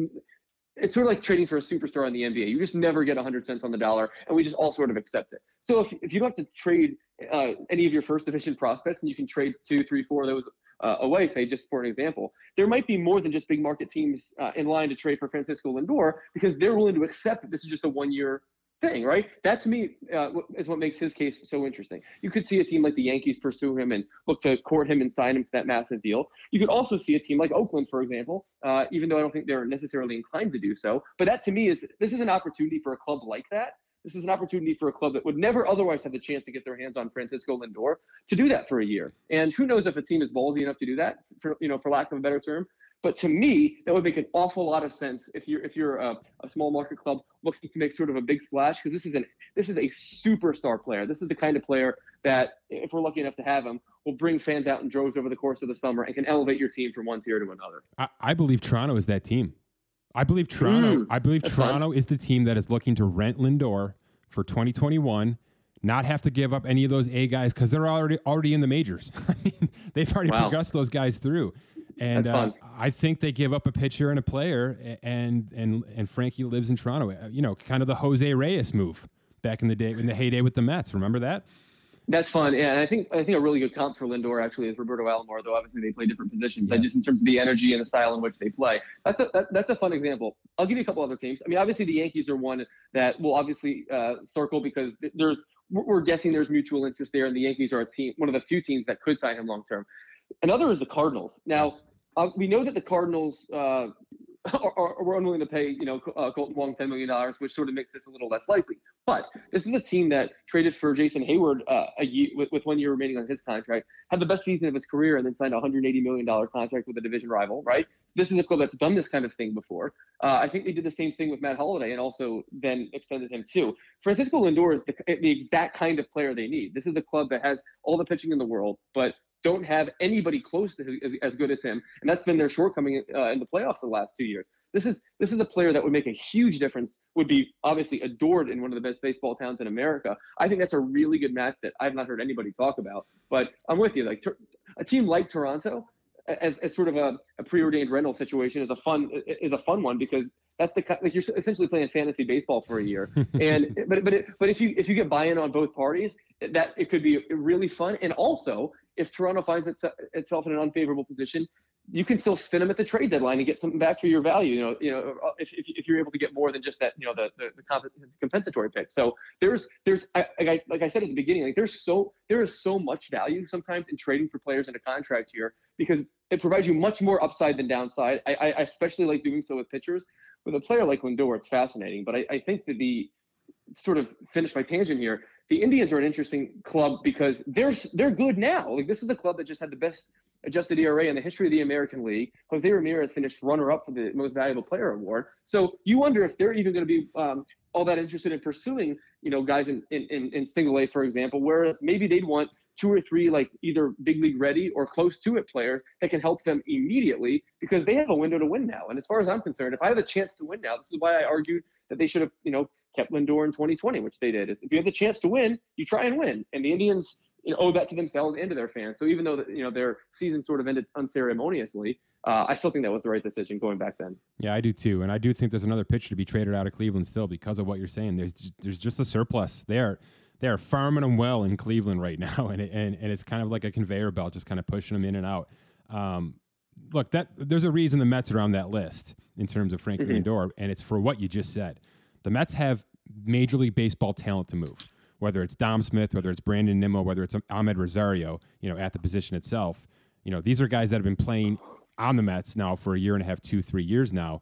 That's what Cleveland wants. Cleveland needs outfield. Cleveland needs first base. Cleveland needs, you know, doubles hitters. That's Terry Francona's mantra. So, uh, yeah. you know, that you can just kind of see the, the the trade machine working out in terms of those two teams. But I'm with you. You opened up the show kind of the way I feel. Like, that's just not a position of need right now. You know, we need a, a number two pitcher, a number three pitcher, maybe a bullpen guy, and then, you know, throw George Springer in the outfield if you want to. But uh, there's going to be plenty of teams in on Frankie. There's no question about it. I, I hope it's what we're talking about. I hope it's a, a rental team that doesn't feel like they have to throw the money up front, that can bring him in for twenty twenty-one and see how it works out. Because think think Toronto, man. If if it works, there's no other contracts on that roster. They can pay, he can no. be the big contract. He can be the one big contract that they carry for the next six years before they, you know, they're forced to trade him for financial reasons, or or they're signing Vlad or they're signing Bichette, one of the two. Um, but the you know that's the perfect franchise. It's kind of the middle of the road franchise. You know, not too low, not too high ever. But you can you can afford this one two hundred fifty million dollars contract if you had to. So I, I just love the way they can slow play it in Toronto, and they're so fun to watch as it is. Adding, you know, Frankie Smiles to that lineup is just gold. Here's a question, though, I have for you, because I've gotten into arguments with, with buddies about this. I argue that Lindor is this sort of uh, uh, generational is, is, is might not might not be the right word, but close to it, talent at, at that position, and uh, both with his uh, effectiveness and obviously style of play as as a, as a, as a legitimate uh, two-way stud. Am I am comparing him to Mookie Betts and sort of, sort of these some of these other guys that have gotten these mega contracts? Am I overstating how good this guy is? Because like, he has he hasn't hit like A-Rod. Like, he's not A-Rod when A-Rod, you know, came up, you know, and, and was a free agent at twenty-six, and, and the Rangers broke all those records. But to me, like, he is he is he is no worse than like a fringe superstar. And to get that player kind of player at that position at his age, to me, is of such value. And it seems it just it just strikes me as he's is going to be a player who, a couple times in the next handful of seasons, is going to explode with the bat. Like, he just has, he hasn't quite done it yet. Front to back, he's only been fifteen, twenty percent above average, which, and I think, I think it's pretty clear that the bat to ball skill and a, and a profile suggests that he could be way better than that. Am I overstating how good this guy is? Because I feel like sometimes he's a player whose reputation has sometimes outweighed that production. No, I mean, he's not Mookie Betts, but he's in the conversation of Mookie Betts because he brings just more than just production. You know what I mean? It, it's, it's a more five-tool aspect. Here's the question I want to push back to you, Hembo. Are shortstops in general being overstated? Um, because if we think about the contracts that have been doled out to shortstops over the past, really the decade, have any of them really panned out at all? I, I mean, Elvis Andrus is just a complete flop, complete flop. uh, you know, Xander Bogaerts, they they tried trading him a minute and a half after they signed that contract. It, it's it's been a rough go. And, and if I'm looking right now at the top paid shortstops in the league on the mm-hmm. site, none of these guys are. Were here five years ago. These are all arbitration guys who are sitting in A R B three, A R B four and ready to make eighteen, nineteen million dollars. You know, Trevor Story's on a bridge contract. He's he's in in trade talks too. So is he plan B to Frankie Lindor right now? Brandon Crawford was a mess. Do the Dodgers even sign Corey Seager?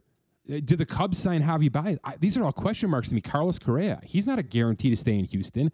I, I just think it's very interesting that all these teams are going to let somebody else pay for their shortstop right now. Maybe that's the good business move. Am I wrong? No, uh, not necessarily. I, I think you could make a really good argument that, and we talked about this before, that shortstop is uh, like catcher in the sense that it is so uh, demanding defensively that you you sort of have to you sort of have to pick and choose like what you're willing to prioritize. Like you can you can get away with having a shortstop who's going to be your eight hitter and, and you know. you know, give you, you know, give you an O P S plus of eighty, uh, or you can get away with a, a, or you can have a shortstop who's, you know, hits forty percent better than that, but can't really pick it. Like, and with how few balls that are put in play now, I think teams are comfortable making that choice.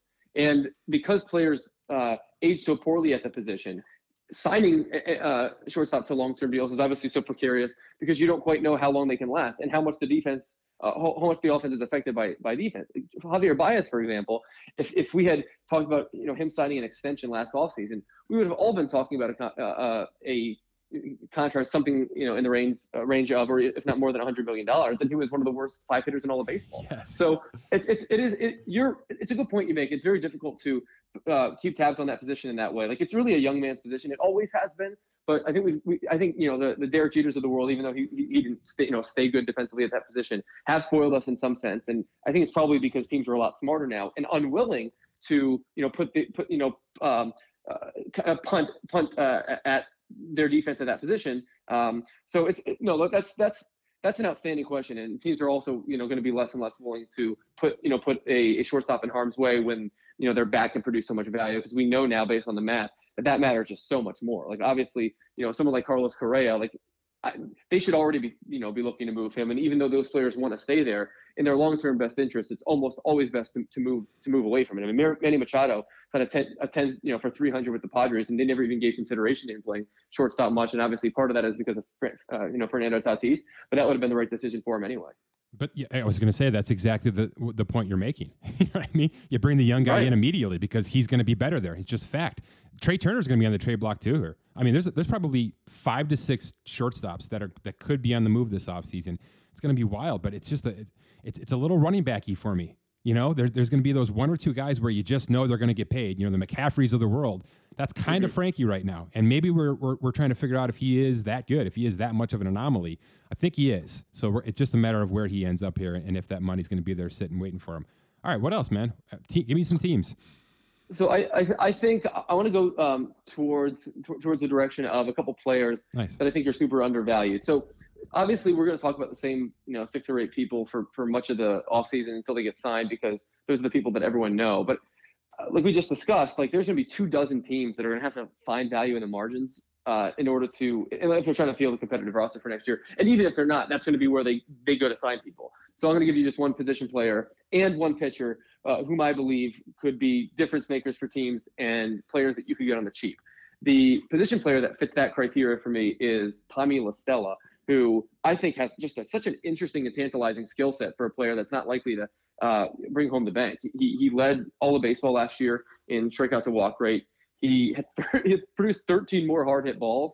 Uh, then, then he swung and missed. It was the, it was, uh, the fourth best margin of its kind. And, and the reason I identified those two stats is because that is an, that is absolutely a market inefficiency. Now, obviously, there are teams all across the sport that don't care how you create outs, but you couldn't have watched the World Series in the way that the Dodgers were able to manufacture runs with two outs and with two strikes without coming to the conclusion that at least in some ways having a few guys up and down your lineup that can protect uh, and that can uh, you know create productive outs are really valuable pieces.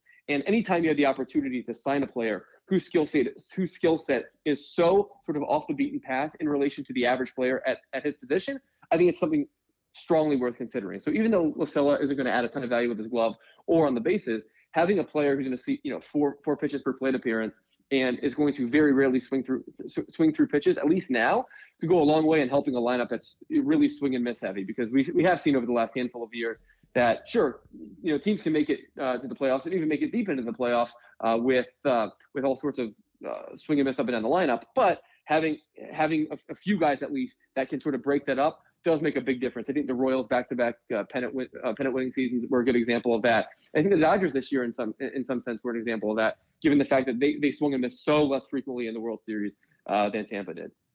The single most damning injury to my fantasy team this year, Tommy La Stella. I was well, rolling. That, that went without saying, which is why I didn't mention it. Oh, sure. Yeah, I know you were aware. uh, I think he got to double his salary is all. I think he goes from three and a half to seven. I think if you can get him in the two to fourteen range, it's probably about right because of what you're saying. He's got value. He's got top of the lineup value. He could also bat ninth for you. You know what I mean? And he's going to play some de- decent defense. I don't know if Oakland lets him get away, man. That's a nice. That's a good player for that team. That's a that, that seems to fit if the price isn't high, isn't too high. Yeah, per- perhaps. And obviously, with Marcus Semien being a free agent, they might have to sort of view you know Tommy La Stella as their consolation prize. Right. But that's obviously a Billy, a Billy Beane type player. Sort of reminds me a little bit of Joey Wendell. Like Joey Wendell was such a valuable piece for for, for the Rays in the playoffs. Multiple positions, you can hit him up and down your lineup, and that kind of versatility matters a lot now. Like teams are uh, mixing and matching their lineups more than ever before. Teams are uh, stressing platoon advantages more than ever before. La Stella is sort of a Swiss Army knife, and you're not going to find many uh, you're, you're not going to find many guys you can pay. Uh, many veterans you can pay six or eight million dollars a year or two to hit at the top of your lineup on the free agent market, but this is this is one of them. And it, like I said, anytime a guy has such a unique skill set, it provides you a bit of a market inefficiency. It's at least worth exploring. Boy, back in the day, it wasn't too long ago when Ben Zobrist was getting sixteen million a year to play play that kind of ball. Baseball's come a long way, man. Yeah, yeah, no oh, kidding. Yeah, yikes. That's funny. All right, give me your arm. I, I think Jake Odorizzi is a potential sleeping giant this post uh, this this offseason. This is a obviously he dealt with health issues in twenty twenty, which is why his you know value plummeted, and, and we all get, you know get that. But but to me, like if you just look at the, the contract Mike Clevinger got, he's only going to pitch for one of those seasons.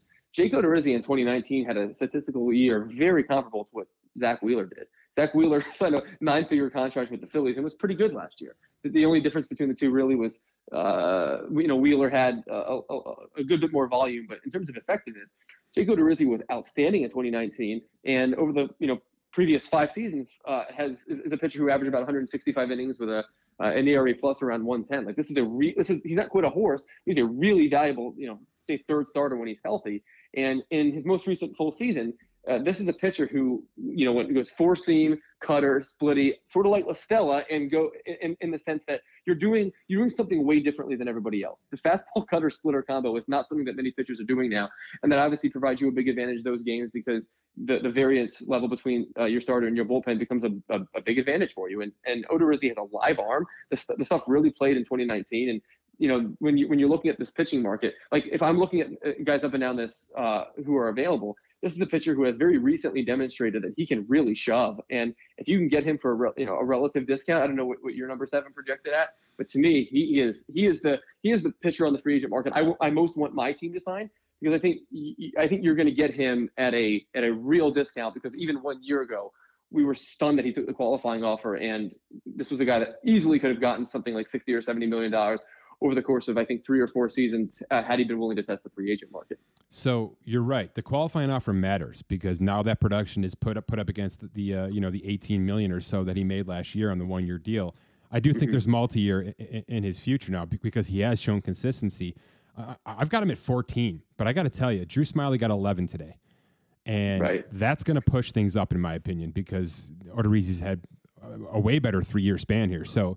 You know, oh, yeah. you're probably looking more in the Nate, Nate Eovaldi seventeen million dollars a year market in terms of that. If if you tax adjust that a little bit, could even push up to, to Dallas Keuchel's eighteen and a half million dollars. Uh, you're right. There's going to be a really strong market. My my team include our team included, right, for a number two, number yeah. three guy in, in in the rotation, and that could cost you almost nineteen million dollars this year. Honestly, it might. And I think the the interesting cat and mouse game here is going to be the the the years versus average annual value right. uh, dan- that dance the teams are going to play, and there might be mutual interest from both team and player, not just this, uh, not just this player, but all players, to strongly consider one-year deals because of the nature of the collective bargaining agreement. So players might be more inclined to sort of bet on themselves. It's probably more likely to to, to occur from uh, position players, especially uh, you know when, when talking with a, about a player like Odorizzi, who has obviously had some injury history. But it is to say that.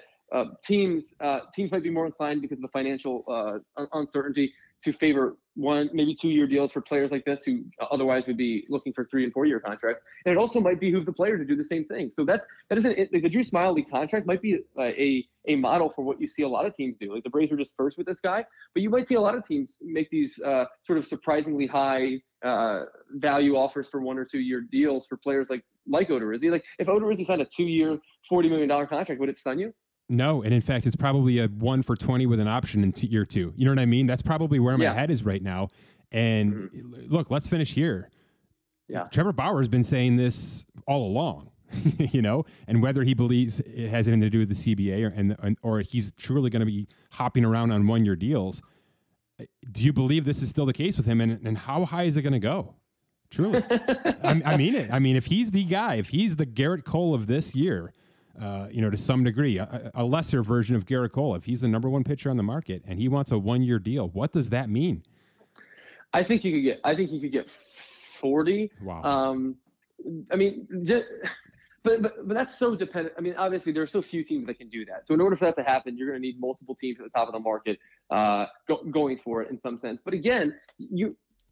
There's no such thing as a bad one-year deal. And Trevor Bauer is coming off a season in which he won the Cy Young Award. Now, this is a player whose track record is fairly inconsistent. His best season ever was a year in which he started twelve games, and I think sometimes we sort of uh, we, we sort of overrate him, uh, for lack of a better term, just because he's such a unique person and has such an interesting backstory. But the numbers were there this year. Like that's that's it's clear as day. I mean, he was the best pitcher in the National League. He deserved to win the Cy Young Award, and he did. My guess would be one for forty, but I would be surprised actually if he ended up sort of going through with that. Like to me, it's it's, it's that strikes me as a really easy thing to say until a team rolls out a piece of paper that says three for a hundred, and it's hard for you not to, you know, not to sign your name. Now, maybe he could get maybe he could get even more than that. You know, the uncertainty of the the market is something that is just very difficult to predict. I think one for forty would be my guess if if he just essentially sent a sent a memo to everyone and said, I'm taking the best one year deal I could get. But I think he's actually more inclined to take a maybe a short-term deal with a high average annual value. I don't know if three hundred is a good uh, approximation. I don't know where that sort of fits in terms of your expectations for him. Mm-hmm. But my guess would be he would be more inclined to sign a, a,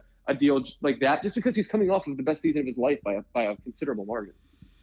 It's fair. It's fair. Here's what I want from Trevor Bauer, and I know he's listening. No, um, Of course. All the big teams are going to be in. And they're going to be throwing right. those multi-year deals, like you mentioned, you know, to try to lower that tax, that tax payroll or that tax salary on, you know, thirty-three versus forty. Fine. You, you got to consider the smaller teams here. You have to. You have to consider San Diego. You have to consider. Uh, I guess you'd consider Cincinnati again, if you know if they've got a, a sizable offer to, to bring forward. That's got to be part of this. You know what I mean? Gerrit Cole to the Yankees was just so damn cliched, right? It was just so obvious. Yeah. And, of course, yeah. they paid more and gave him the extra year and did everything the Yankees were supposed to do, and that's fine. They're, they're, they're totally within their right.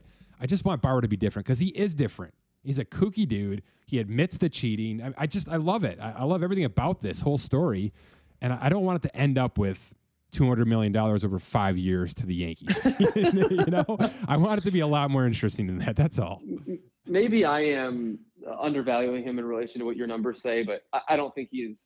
I don't think he is remotely the free agent talent that Gerrit Cole is. Like that's just my my my my inclination because of the. Paul, the, I don't even think he's an ace. The, you don't. I don't think he's an ace. I don't yeah, think he's ever the, been an ace. I think he's the always body been. Of work. Yeah. Yeah, man. Like he's. I think sometimes when players tell us what they are, we should just believe them. And, and sure, like he was yeah. outstanding for, for for twelve starts this season. That's great. And he was it, it, obviously he has had flashes throughout his career that demonstrates that he ha- he has frontline stuff. But I I would be I would be stunned if he if he signed a contract in excess of I'll say. Uh, two hundred million dollars. Like that would that would genuinely stun me because I think there I think there I'm, I'm sure he has a sort of spotty reputation around the game in the sense that like there there are going to be there are going to be C E O types that say like, is this someone we want to give this much money to, right? So they, and there's and there's good reason to to ask that question, just you know based on the, the performance and based on the behavior. He's just different, like you said. He's he's he's different and he's unapologetically different. That's and that's it's a great thing uh, for baseball to have people like that uh, across the sport. It is not necessarily a great thing for my for my franchise if I'm the one that's that's that's, that's paying him. So that he is a good place to leave it because I think he does in, in some sense hold a lot of the keys to the offseason because not only uh, is he the premium talent at his position, but he's also approaching the offseason in a way unlike we've ever seen a player like him do. But I, I find it very difficult to believe that he's going to stick to his guns there if a team, uh, you know, c- comes calling and offers him a contract maybe beyond his wildest dreams. It was easy for him to say that a year ago because he wasn't any good a year ago. That's that's the thing. Like he's this this guy just shoved, you know, for really the first time in his professional career. It seems to me like the smart thing to do would be to invest in yourself in the season that you just had. Sign a place in which you're comfortable and happy, and sign a piece of paper that you know guarantees that none of your descendants have to work a day in their lives. That makes a whole awful lot more sense to me than than, than sort of play, playing this game because uh, a pitcher is a bad season or an injury away from being totally irrelevant. We've seen that happen to countless guys. That's some strong agent speak right there, brother. That's good stuff. look, I st- look at the, the Padres are paying Clevenger two and a half million this year. How about you take the other twenty-seven and a half and you give it to, to Trevor Bauer on a one-year deal? What do you think? Or thirty-seven and a half, excuse me. thirty-seven and a half. That's a fun one. And if we're just if we're just stockpiling different talent on that team, maybe they can also trade for James Harden. But that, like that, the, the, the Padres are gonna have so Padres are gonna have so many uh, loud personalities on the team. They're gonna be we're, we're gonna be in twenty years. E S P N's gonna have a thirty for thirty by the twenty twenty-one Padres. Uh, hey, baseball needs it. baseball uh, needs it. I do think the Padres are an outstanding villainous team, and, sure. and, and Trevor Bauer absolutely fits the mold out there. Like they, they, they're, they're so fun, and the and the, and the uh, rivalry that they formed with the Dodgers throughout the second half of the season was awesome. And that isn't like, that team is not a fluke. They had the best second best run differential in baseball. They're good, and they're not going anywhere. Trevor Bauer to San Diego would make a lot of sense for me. A free and easy talent like that, I think, would just adore him. The way they've embraced Fernando Tatis is so awesome. I, I love that Adidas commercial I saw today with the, the get off my lawn stuff. Which, mm-hmm. I mean, I, I I identified with every single one of those guys in that video, by the way. But I'm, I'm I'm perfectly willing to admit that that sort of push and pull right now is a really important thing for the game of baseball. Yes. And I don't I, and I and I don't think and I don't think that that like massive compromises need to occur. In fact, I think the that that push and pull, that that imbalance is the thing, is the interesting thing, right? It's it's it's sort of it's sort of like a, it's, it's no different than a political argument. Like, we don't necessarily need to solve anything, but so long as we're talking about it, it's good for the sport. There aren't enough interesting conversations like that in baseball, and and characters like Trevor Bauer and uh, Fernando Tatis Junior are the kinds of people that we want to be talking about. Baseball's problem is that there aren't enough famous people, there aren't enough marketable people, there aren't enough people that are interesting to talk about and hear from. That those guys are those kinds of people, and we need more of those. And if we get them all on the same team, uh, they could be a really interesting one to follow next year. Speaking of which, tell us where you've been creating your uh, talking points these days, bud. Uh, baseball-wise? Everywhere. What are you doing at E S P N these days? Well, I mean, I, I obviously, uh, I, I work. So I work on Get Up, the morning show, like you mentioned, and nice. We are doing ninety percent, uh, you know, football for, you know, because we're we're in, the, we're in the heart of the N F L season. That's what. That's what people are, are most interested in right now. And we've ha- we have had off se- baseball off seasons in the past in which, you know, a bunch of stories have sort of risen to, to national prominence. It doesn't really occur to me that this is going to be that kind of off season for baseball. What I what I'm very what, what's very uncertain is how much college football becomes interesting to the national audience, because yeah. we have lost we've lost like four hundred college football games so far this year with COVID, and I'm not confident that we're going to be in a position in our country that these that these kids are going to be able to play these bowl games and the college football playoff on time. So that that is to me the most interesting story uh, as we move ahead. I, I mean, I, I do think we'll play the games that will, and it will be a success, but we've lost so many games already, and every week you're sort of dreading hearing that news. So it's sort of a, it's sort of an odd dynamic, because when you look at the numbers across the country in terms of the infection rate, like, we're not any different a place than we were in March or April. We've learned to cope with it better, and then every Sunday I, I can turn on Red Zone and I can feel like none of this actually exists. So I'm I'm enjoying that while it lasts, and every obviously anytime a, a baseball transaction, you know, goes across the bottom line, I'll be I'll be digging it just like you. Yeah, there's a there's a very distinct line between amateur versus professional in this current climate right now. You know what I mean? I mean, the N B A is going to push through. I'm not sure college basketball gets off the ground here. I, re- I really don't. It just feels like there's they're two different situations, and money has a lot to do with it, right? Yeah, money and resources, and obviously it's it's very like the the volume of, of people. The volume of young people that whose behavior you really have to control in order to make this work is is impossible. I mean, even the N F L, in the N F L can't wrap their head around uh, heads around it quite. Like the, the N B A is really, and the N H L, uh, and their and to their everlasting credit, are really the only leagues that have that totally figured this out, and they did it the only way that you know reasonably could, and that's with a bubble. Yeah. So if you have if you have so many people that you can't do that with them, then it's pretty clear that we just have to learn, you know, learn to, to live with this. But there have been a lot of uh, good news as it relates to the medical piece of this that I think could make a pretty big difference. And by the spring, we might be really trending upward. But obviously, it's sort of going to be a slog between now and then. I guess the, the, the good part about it, though, is like, you know, for, for as much as we hate to we, we rag on these owners and we rag on these leagues and stuff, but like all the money that they do have is a big part of the reason why we're still doing this, right? And and and we do, and we do get our this this service, this entertainment, which I think has gone a long way, and obviously helping helping heal ourselves. Like being able to watch b- baseball for the last three months of, uh, of the year was a huge thing for us. And the t- for, for my money, the, the baseball going front to back the way that it did in the playoffs, with just that little hiccup at the very end, was a, a wild success considering where we started. I mean, you and I were talking in the spring, and we had no idea if this thing was even going to get off the ground. So the col- yes, the college, uh, as it relates to the college guys, I think it's just a wait and see and cross your fingers type thing.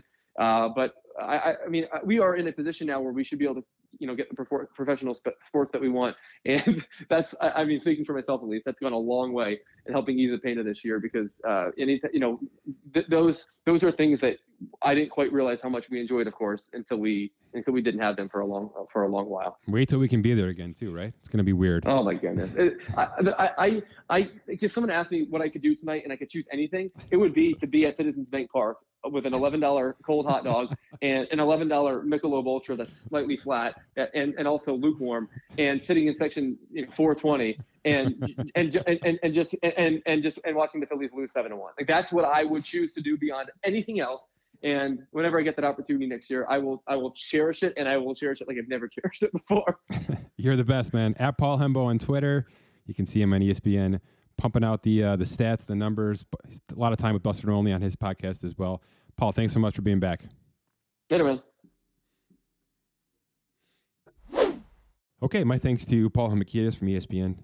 Follow him at Paul Hembo on Twitter, and obviously you can see him every now and then on Get Up with Buster Only. I know he makes the podcast rounds and brings the uh, facts and figures quite frequently. My thanks to Scott Allen.